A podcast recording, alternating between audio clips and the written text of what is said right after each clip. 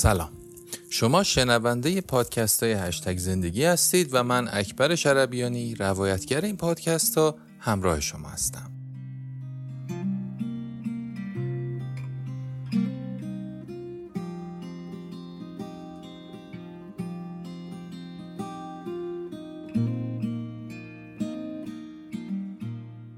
شدم آنکه هستم، اثر اروین یالوم، ترجمه مهرنوش شهریاری، اپیزود بیست و پنج، فصل آخر، چهلم.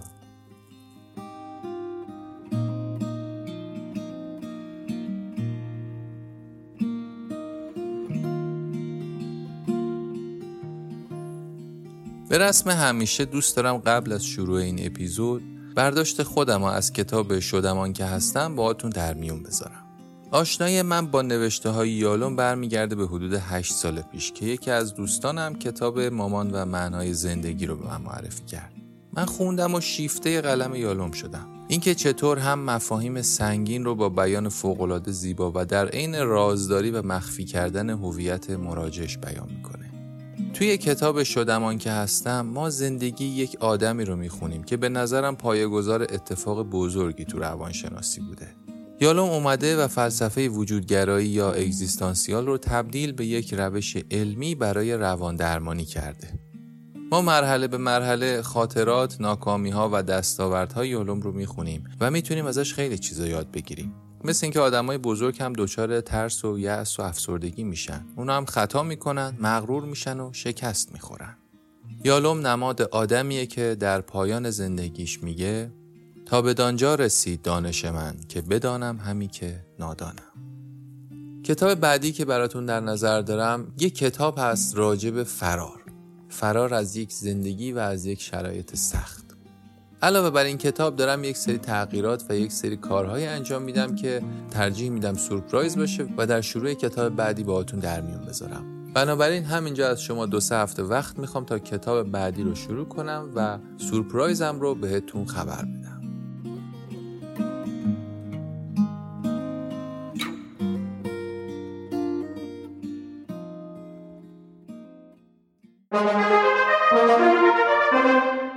این اپیزود با حمایت کوچتو منتشر میشه. کوچتو مربی همراه تو. چند سالیه که واژه کوچینگ رو زیاد میشنویم، اما میدونید معنیش چیه؟ مربی زندگی یا لایف کوچ کسیه که به شما کمک میکنه تا در موضوعات مختلفی تو زندگی خودتون مثل مسائل شغلی، روابط، زندگی روزمره و غیره خودتون رو رشد بدید و در نتیجه اون رضایتمندی بیشتری از زندگی خودتون به دست بیارید. در حقیقت هدف مربی زندگی اینه که ما رو از وضعیتی که هستیم به وضعیتی که میخوایم باشیم هدایت کنه. کوچتو با استفاده از مربیای کارآزموده و دارای مدرک معتبر مربیگری از فدراسیون بین‌المللی مربیگری یا آی سی اف همراه شماست تا بتونید اهداف و خواسته های خودتون رو مشخص کنید، برای اونها نقشه راه ترسیم کنید و در راستای اونها قدم بردارید. برای شروع فقط کافی از طریق وبسایت کوچتو ثبت نام کنید و یک جلسه معارفه رایگان رو باهاشون بگذرونید. آدرس وبسایت و همینطور صفحه اینستاگرام کوچتو رو میتونید در قسمت توضیحات پادکست پیدا کنید.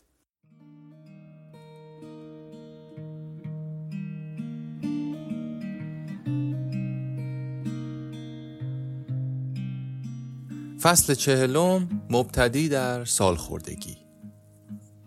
در کودکی همیشه کوچکترین بچه بودم. کوچکترین در کلاس، تیم بیسبال، تیم تنیس و خوابگاه اردو. ولی حالا هر جا که میروم از همه بزرگترم. بزرگترین در یک سخنرانی، رستوران، جلسه کتابخوانی، سینما و بازی بیسبال. اخیراً در یک کنفرانس دو روزه آموزش مداوم پزشکی برای روانپزشکان شرکت کردم که توسط دپارتمان روانپزشکی استنفورد برگزار میشد و در آن سخنرانی داشتم. وقتی به همکارانی نگاه کردم که از سراسر کشور آمده بودند، تنها چند نفر را با موهای خاکستری دیدم و هیچ کس موی سفید نداشت. من فقط پیرترین نبودم، بلکه پیرترین پیر بودم. وقتی به شانزده سخنرانی و بحث دیگر گوش دادم، بیشتر نسبت به سن و سال و تغییر رشته‌ام از دهه هزار و نهصد و پنجاه که پزشکی را شروع کرده بودم آگاه شدم. همه پیشرفت‌های جاری روانداروشناسی جدید در درمان اسکیزوفرنیا، اختلالات دو قطبی و افسردگی، آزمایش داروهای نسل جدید، درمان اختلالات خواب، اختلالات خوردن و اختلال کمبود توجه با استفاده از فناوری پیشرفته از من جلو زدن. یادم آمد به عنوان عضو جوان و خوش‌آتیه هیئت علمی از آگاهی نسبت به آخرین اطلاعات و پیشرفت‌ها احساس غرور می‌کردم. اکنون در بسیاری از سخنرانی‌ها حس می‌کردم گم شدم. بیش از همه هنگام گوش دادن به یک سخنرانی درباره تحریک مغناطیسی تراجم جمعی مغز که بسیار مؤثرتر و دقیق‌تر از داروها و بدون عوارض جانبی مراکز مهم مغزی را تحریک و مهار می‌کند. آیا این آینده رشته من بود؟ وقتی در سال هزار و نهصد و پنجاه و هفت تازه وارد دوره دستیاری شده بودم، رواندرمانی محور اصلی روانپزشکی بود و اشتیاقی که برای کاوش در آن داشتم را تقریباً در همه همکارانم می‌دیدم. ولی اکنون تنها در هشت سخنرانی این کنفرانس اشاره مختصری به رواندرمانی شد. در چند سال اخیر مطالعه اندکی در حیطه روانپزشکی داشتم. اغلب تظاهر می‌کنم این مسئله مربوط به مشکلات بیناییم است. هر دو قرنیه و نیز آب مروارید هر دو چشمم را جراحی کردم، ولی این دلیل موجهی نیست. می‌توانم مطالب تخصصی را با حروف درشت بر روی کیندل بخوانم. حقیقت این است و اعتراف به آن هم کمی شرمنده‌ام می‌کند که دیگر علاقه‌ای به آنها ندارم. وقتی احساس گناه هم در این باره شروع شد، خود را با این گفته دلداری دادم که زمانی که باید را صرف کردم و دیگر در هشتاد و پنج سالگی باید آزاد باشم هر آنچه که دلم می‌خواهد بخوانم. بعد اضافه می‌کنم البته من یه نویسندم هستم، باید نسبت به رویدادهای ادبی معاصر به روز و آگاه باشم. وقتی نوبتم شد در کنفرانس استنفورد سخنرانی کنم، برخلاف دیگر سخنرانان نه متن خطابه‌ای داشتم و نه اسلایدی. در واقع اعتراف بزرگی که برای نخستین بار میکنم این است که هرگز در زندگیم نه یک اسلاید درست کردم و نه از آن استفاده کردم. در عوض دیوید اسپیگل، دوست صمیمی و همکارم در استنفورد، ماهرانه و با خونگرمی بسیار درباره کارم و سیر تکاملیم به عنوان یک رواندرمانگر با من مصاحبه کرد. این چارچوبی است که من با آن احساس راحتی میکنم. زمان به سرعت گذشت، جوری که وقتی جلسه به پایان رسید جا خوردم. وقتی حاضران به پا خواستند و شروع به کف زدن کردند، من دوچار این حس دلهره‌آور شدم که دارند با من خداحافظی می‌کنند. از آنجا که روانپزشکان کمی در سن من طبابت می‌کنند، اغلب از خودم می‌پرسم چرا هنوز بیمار می‌بینی؟ این کار دلیل اقتصادی ندارد. آنقدر پول دارم که بتوانم راحت زندگی کنم. دلیلش این است که آنقدر کارم را دوست دارم که نمی‌خواهم تا وقتی مجبور نشده‌ام رهایش کنم. من این امتیاز را داشتم که به زندگی خصوصی افراد زیادی دعوت شدم و پس از چندین دهه فکر می کنم شاید در این کار خبره شده باشم. شاید تا حدودی در انتخاب بیمارانم خبره شدم.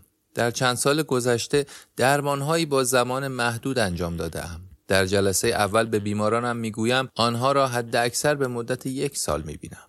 وقتی به هشتاد سالگی رسیدم به این فکر افتادم که تا کی ذهن و حافظه‌ام سالم می ماند. نمیخواستم بیماران بیش از اندازه به مردی وابسته شوند که ممکن است به زودی بازنشسته شود. به علاوه دریافتم تعیین تاریخ پایان درمان در همان آغاز کار اثرگذاری درمان را بیشتر میکند و بیماران را سریعتر در مسیر درمان میاندازد. اوتو رنک، یکی از نخستین پیروان فروید، هم بیش از صد سال پیش به همین نتیجه رسیده بود. مراقب هستم بیمارانی را که به نظر میرسد در یک سال پیشرفت چندانی نخواهند کرد نپذیرم و کسانی را که بیماری جدیتری دارند و نیازمند دارو هستند نزد روانپزشکان دیگر میفرستم. از آنجا که در جریان پژوهش‌های تازه نیستم، از چند سال پیش تجویز دارو را متوقف کردم.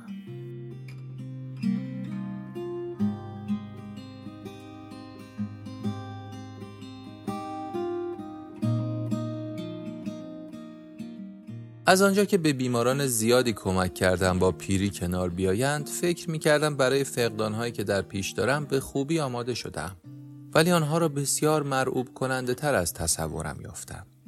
زانوهای دردناک، عدم تعادل، سفتی و گرفتگی صبحگاهی ستون فقرات، خستگی، ضعف بینایی و شنوایی، لکه‌دار شدن پوست، همه و همه توجه مرا به خود جلب می‌کند، ولی اینها در برابر ضعف حافظه هیچند. شنبه‌ای در همین اواخر من و همسرم برای قدم زدن و ناهار خوردن در سان فرانسیسکو بیرون رفتیم و هنگام بازگشت به آپارتمانمان متوجه شدم فراموش کردم کلیدها را با خود بیاورم. مجبور شدیم چند ساعتی بیرون منتظر بمانیم تا همسایه‌ای که کلید زاپاس خانه ما را دارد به خانه برگردد. آن شب برای دیدن نمایش جهان ناشنیده اثر فابریس ملکیو رفتیم که داستان آن تصوری از جهان پس از مرگ بود. پسرم بن تهیه کنندش بود و گروه نمایشش با نام فولز فری آن را به روی صحنه بردند. من و مریلین پذیرفته بودیم پس از اجرا بحثی درباره نمایش داشته باشیم. او از دیدگاه ادبی و من از دیدگاه فلسفی و روانپزشکی. با اینکه اظهار نظرهایم برای تماشاچی‌ها راضی کننده بود، در میانه صحبت متوجه شدم نکته مهم و جالبی که در نظرم بود درباره‌اش بحث کنم را فراموش کردم. به شکل خودکار به صحبت ادامه دادم در حالی که دیوانه‌وار ذهنم را می‌کاویدم تا نکته گم شده را بیابم. پس از حدود ده دقیقه ناگهان نکته به آگاهیم راه یافت و مطرحش کردم. تردید دارم حاضران متوجه تعقیب درونی دیوانه‌وارم شده باشند، ولی طی آن ده دقیقه همانطور که خطاب به تماشاچی‌ها صحبت می‌کردم عبارتی را شنیدم که در سرم چرخ می‌زد. خودشه، وقتش رسیده، دیگه باید سخنرانی‌های عمومی رو متوقف کنم. رولو رو به یاد بیار. منظورم صحنه است که پیشتر درباره آن گفتم، سخنرانی رولو می در سالخوردگی که در آن یک داستان را سه بار تکرار کرد. با خودم عهد کرده بودم هرگز از پشت عینک سالخوردگی با مخاطبانم ارتباط برقرار نکنم. روز بعد ماشین اجاره‌ایم را به نمایندگیش برگرداندم. ماشین خودم در تعمیرگاه بود. ساعت کاری گذشته بود و دفتر تعطیل بود. طبق دستورالعمل اعلام شده عمل کردم. ماشین را قفل کردم و کلیدها را در صندوق قفل شده انداختم. ولی چند دقیقه بعد متوجه شدم کیفم که حاوی کیف پول، کلیدها، پول و کارت‌های اعتباریم بود در ماشین جا مانده است. در نهایت مجبور شدم به انجمن اتومبیل آمریکا تلفن بزنم تا در ماشین را باز کنند و کیفم را پس بگیرم. با اینکه این یکی از موارد شدید و غیرمعمول فروپاشی حافظه بود، تقریباً هر روز پسرفت‌های خفیفی اتفاق می‌افتاد. آن مرد کیست که لبخند می‌زند و به من نزدیک می‌شود؟ میشناسمش، مطمئنم، ولی اسمش، آه اسمش و اسم آن رستوران نزدیک ساحل در هافمون بی که من و مریلین عادت داشتیم برویم چه بود؟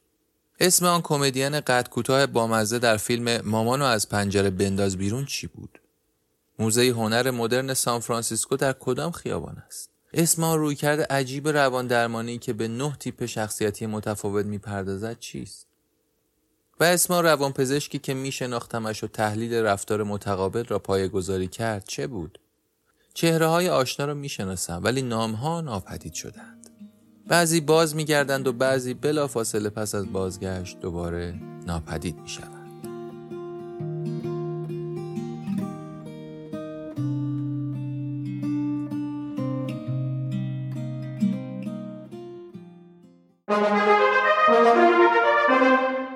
این اپیزود با حمایت کوچتو منتشر میشه. کوچتو، مربی همراه تو.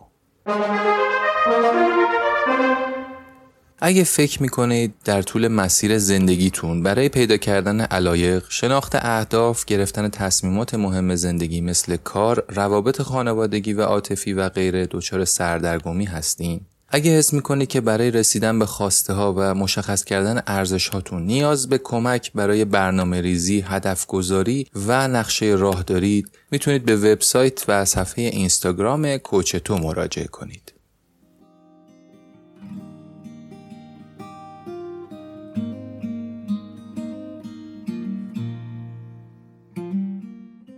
دیروز با یکی از دوستانم به نام ون هاروین ناهار خوردم که چند سال از من بزرگتر است. بله، هنوز چند نفری دور و برم هستن. پیشنهاد کرد رمانی به نام اتاق شیشه‌ای اثر سیمون ماور را بخوانم و من هم به او زمستان اثر کریستوفر نیکلسون را پیشنهاد دادم. چند ساعت بعد ایمیلی رد و بدل کردیم و هر کدام از دیگری پرسیدیم اسم رمانی که پیشنهاد دادی چی بود؟ البته که باید یک دفترچه یادداشت با خودم داشته باشم.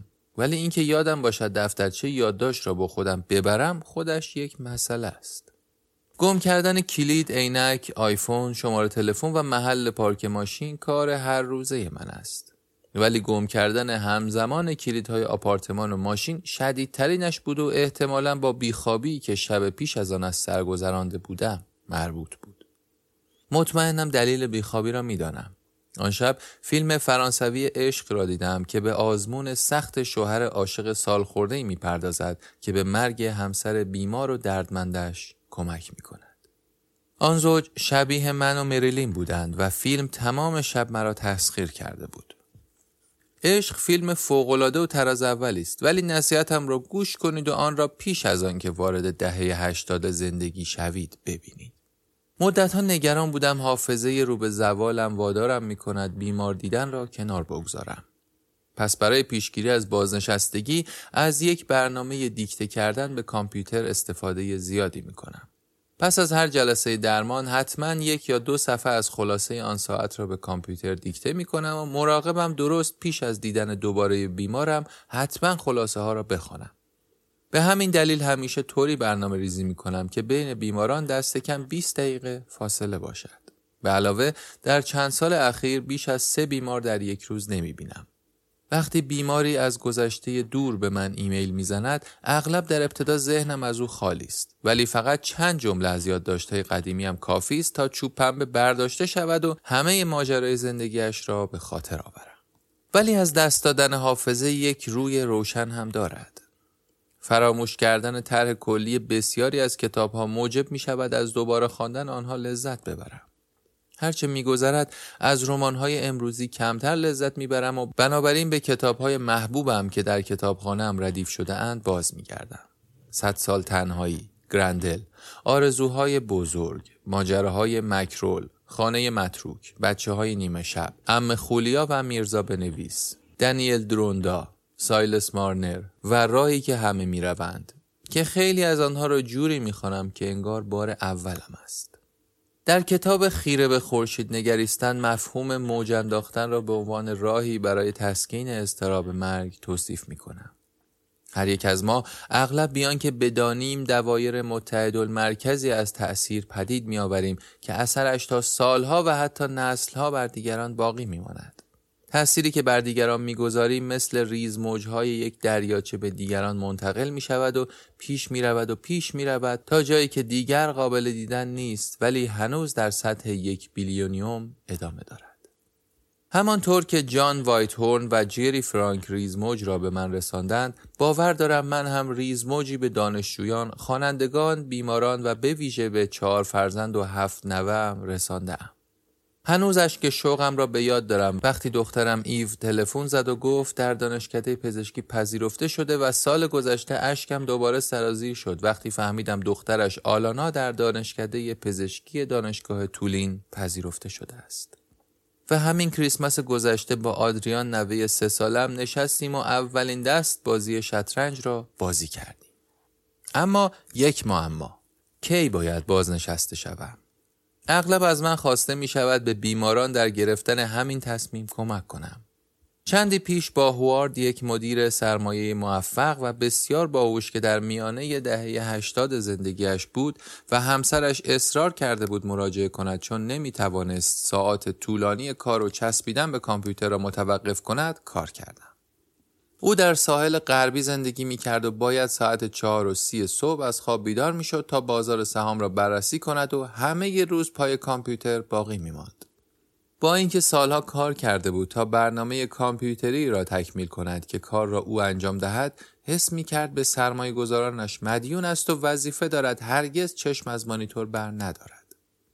سه شریک دیگرش، دو برادر کوچکتر و یک دوست قدیمی، به ندرت از بازی روزانه گلفشان غافل می شدند و هوارد حس می کرد باید به جای همه آنها کار کند. می دانست او، همسر و سه دخترش بسیار بیشتر از نیازشان پول دارند، ولی نمی توانست کار را کنار بگذارد. می گفت این وظیفه‌اش است. او نمی توانست به برنامه کامپیوتری که برای این کار طراحی کرده بود کاملا اعتماد کند. آری، او میپذیرفت که به تماشای بالا و پایین رفتن سود سهام معتاد شده، ولی راه دیگری برای زندگی کردن نمیشناخت. و به علاوه با چشمک به من گفت یک برد بزرگ در بازار لذت بخش است.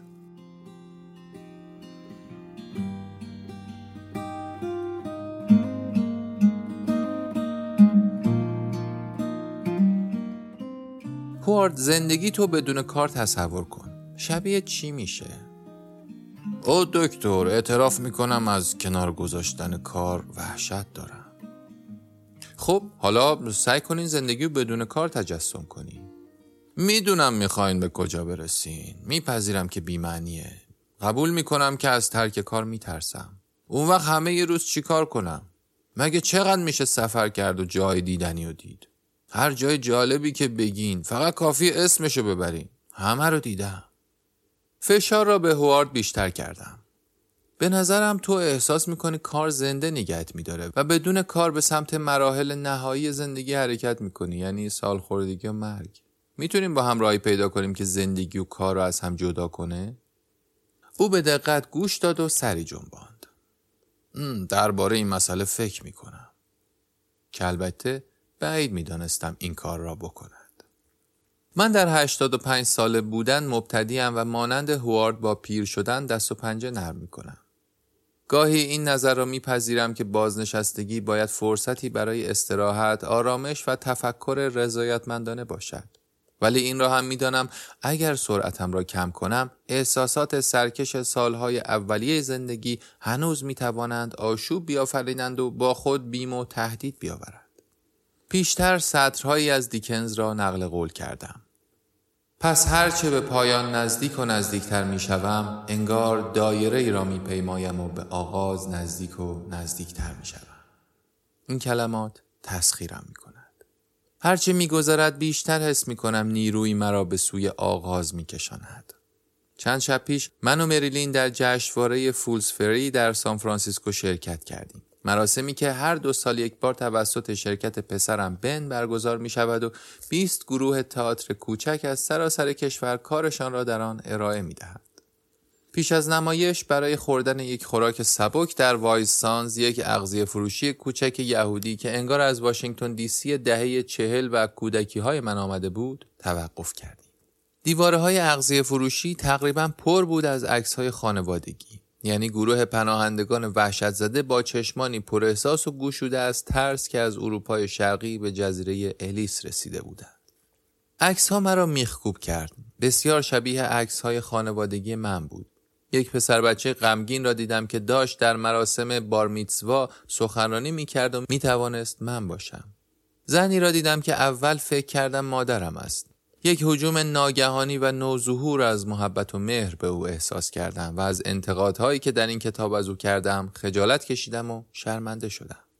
زن حاضر در عکس هم مانند مادرم بی‌سواد، وحشت زده و سخت کوش به نظر می آمد و فقط می کوشید زنده بماند و خانواده‌اش را در این فرهنگ تازه غریب بپروراند. زندگی من چنین پربرکت، ممتاز و امن گذشته، چون مادری سخت کوش و سخاوتمند داشتم. وقتی به چشمان آن زن و همه آن پناهندگان نگاه کردم، همانجا در اغذیه فروشی به گریه نشستم. سراسر زندگیم را به کاوش، تحلیل و بازسازی گذشته گذراندم، ولی اکنون می‌دانم که جهانی از اشک و درد در من است که شاید هرگز کارم با آن تمام نشود.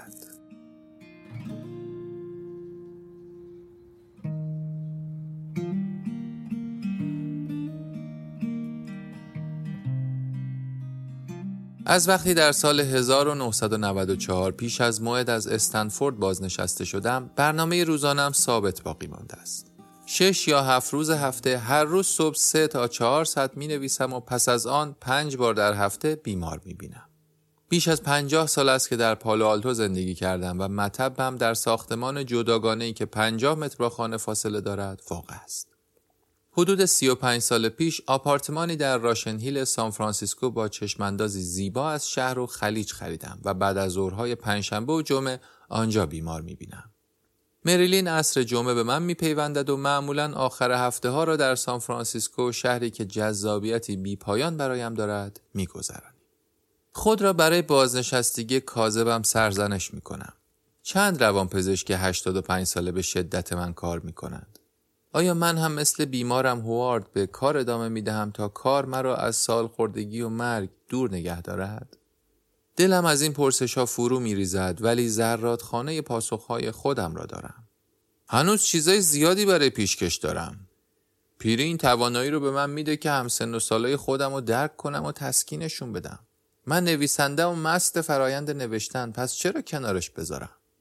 آری، اعتراف میکنم از رسیدن به این پاراگراف آخر دلهوره وحشتناکی دارم.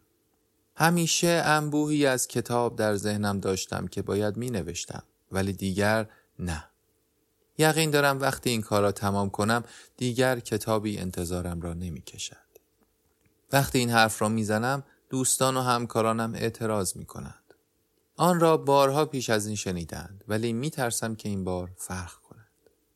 همواره از بیمارانم می خواهم افسوسهایشان را کشف کنند و وادارشان می کنم در پی زندگی بدون افسوس باشند. اکنون که به گذشته نگاه می کنم افسوسهای کمی دارم. زنی خارق‌العاده را به عنوان شریک زندگی در کنار خود داشتم. فرزندان و نوه‌های دوست داشتنی دارم. در نقطه ممتاز از جهان با آب و هوای مطلوب، پارک‌های زیبا و میزان پایین فقر و جنایت زندگی کردم و استنفورد یکی از بهترین دانشگاه‌های جهان است. و هر روز نامه‌هایی از سرزمین‌های دور دریافت می‌کنم که به من می‌گویند به حال کسی مفید بوده. پس کلمات زرتشت نیچه با من سخن می‌گوید. این بود زندگی، پس یک بار دیگر.